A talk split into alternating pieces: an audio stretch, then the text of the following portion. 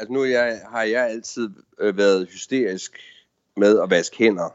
Og jeg har været en af dem, som har været helt rystet over, hvor store svin folk faktisk er i hverdagen, indtil det her kom. Altså, jeg har tit tænkt, når jeg forlod herretoilettet, når jeg har været i teateret eller på bar, og sådan noget, så tænker jeg bare, okay, kammerat, så du synes ikke, du skulle vaske hænder, efter du har været på toilettet? Velkommen til Historier fra Coronaland. En podcast, hvor danskere fra hele verden fortæller deres historie og beskriver deres hverdag under den nuværende pandemi. Hvor befinder de sig? Hvad får de dagen til at gå med? Hvordan klarer de isolationen og de daglige dårlige nyheder? Hvad har de oplevet, som de aldrig vil glemme? Og hvad får dem til at tro på fremtiden? Hvad giver dem håb? Din vært er Annette Halstrøm.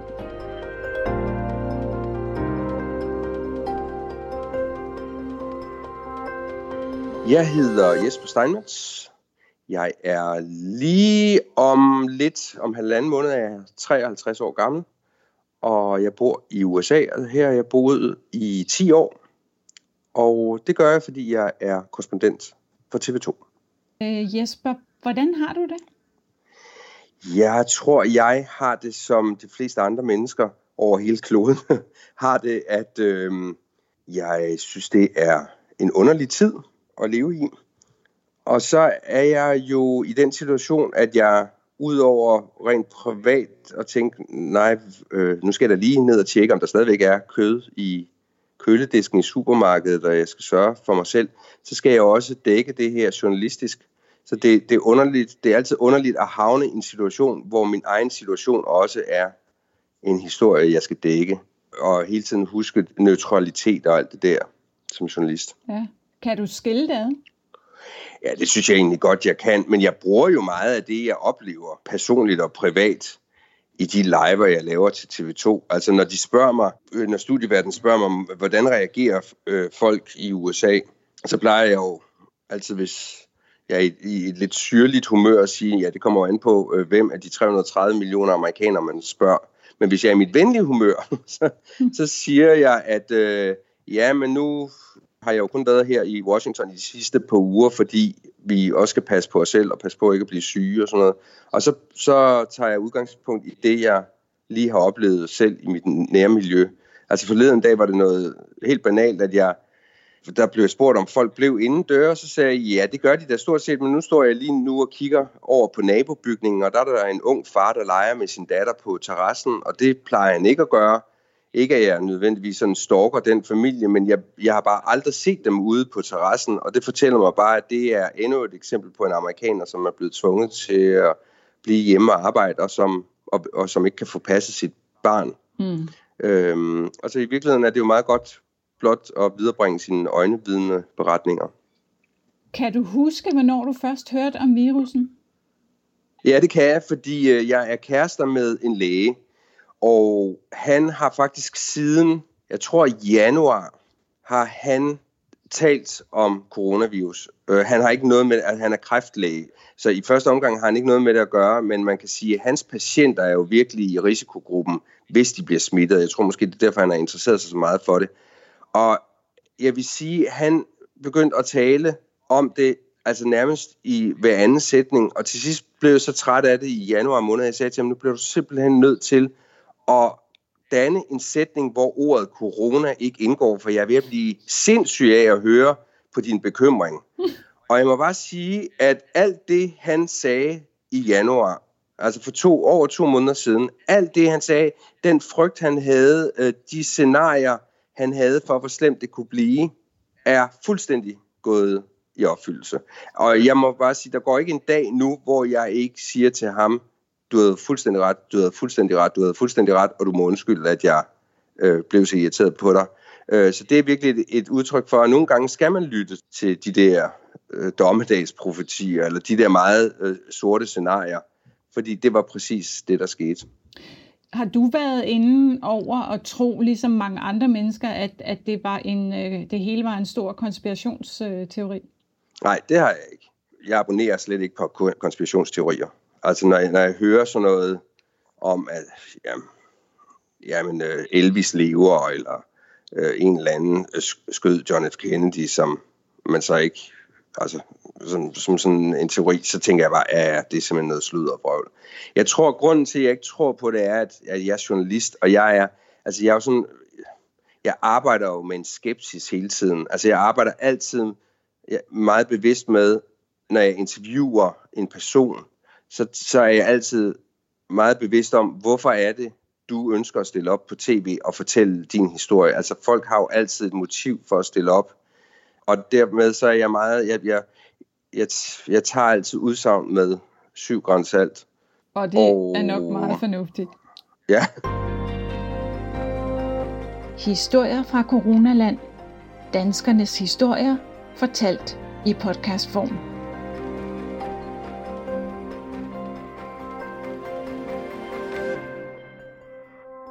Nu er, kan man jo sige, at du er en ret vigtig person i og med, at du skal være på øh, så meget, som du er på. Hvad, øh, gør du noget specielt for at beskytte dig mod den her virus?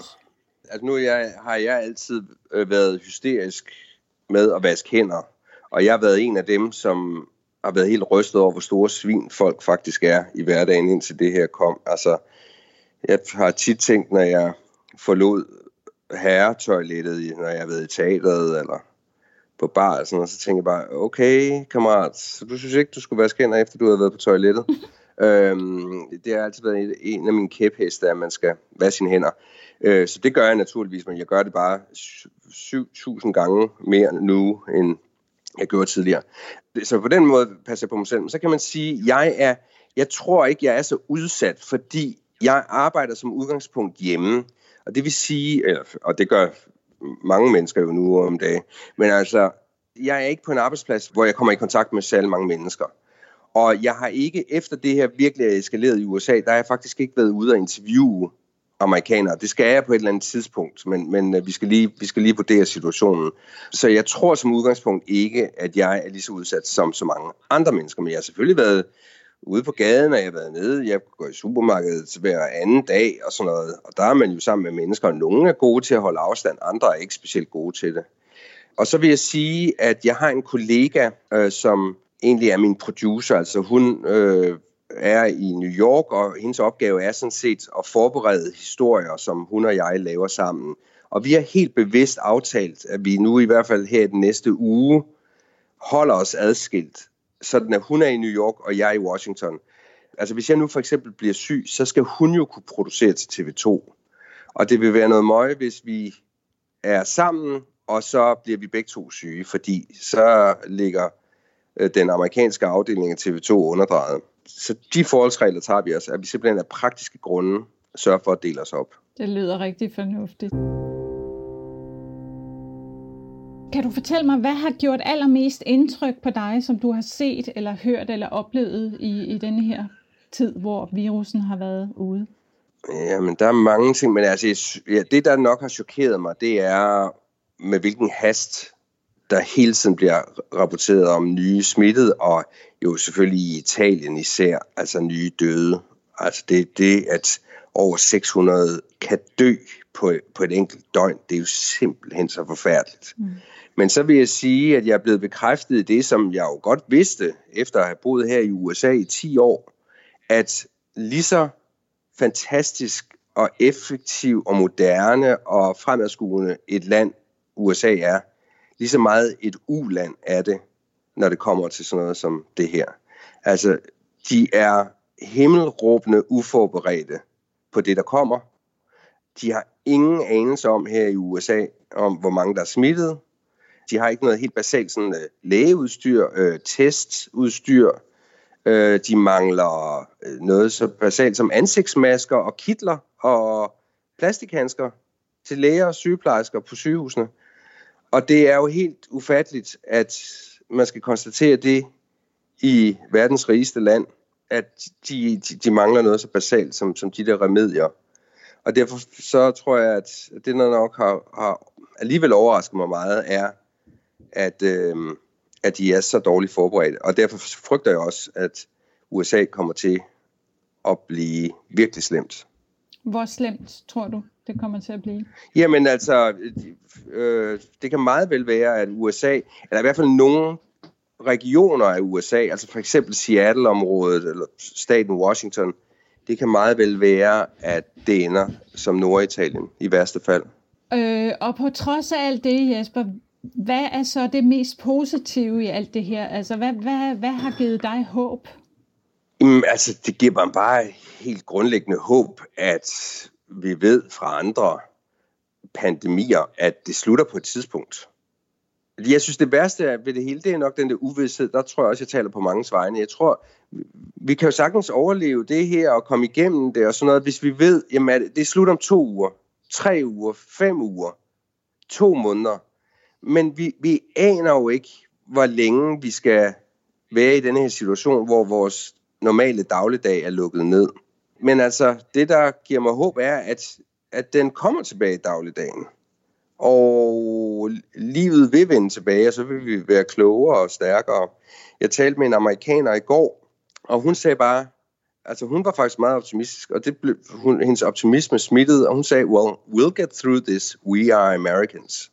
Det synes jeg, det, det er den øh, positive tilgang, man skal have til det. Altså, vi, selvfølgelig kommer vi igennem det, for vi er danskere, kunne vi så sige. Ikke? Ja. Vi er mennesker. Vi er jo faktisk også enormt gode til at indrette os efter de forhold, der nu er. Efter lidt brok og efter lidt irritation og efter lidt frustration, så, så er vi jo faktisk meget gode til at sige, godt, jamen, så er det sådan, vores vilkår er. Og så får vi det bedste ud af den situation. Ja, Jeg skal præcis. lige spørge dig her til slut. Øh, har folk også stået og sunget øh, for læger og sygeplejersker på altanerne derovre, hvor du er i Washington D.C.? Nej, det har de ikke, men faktisk i går aftes, så det var enormt ærgerligt, at jeg først så det for sent. Øh, der fik jeg en meddelelse på Facebook fra en af mine underboere, og så skrev hun til mig, Jesper, vi står ude på fortorvet og holder fællessang. Kom og vær med. Og jeg kunne godt høre, at jeg havde, havde nogle venner på besøg, og vi var ikke mere end fire i rummet, og vi sad i øvrigt meget langt fra hinanden omkring middagsbordet.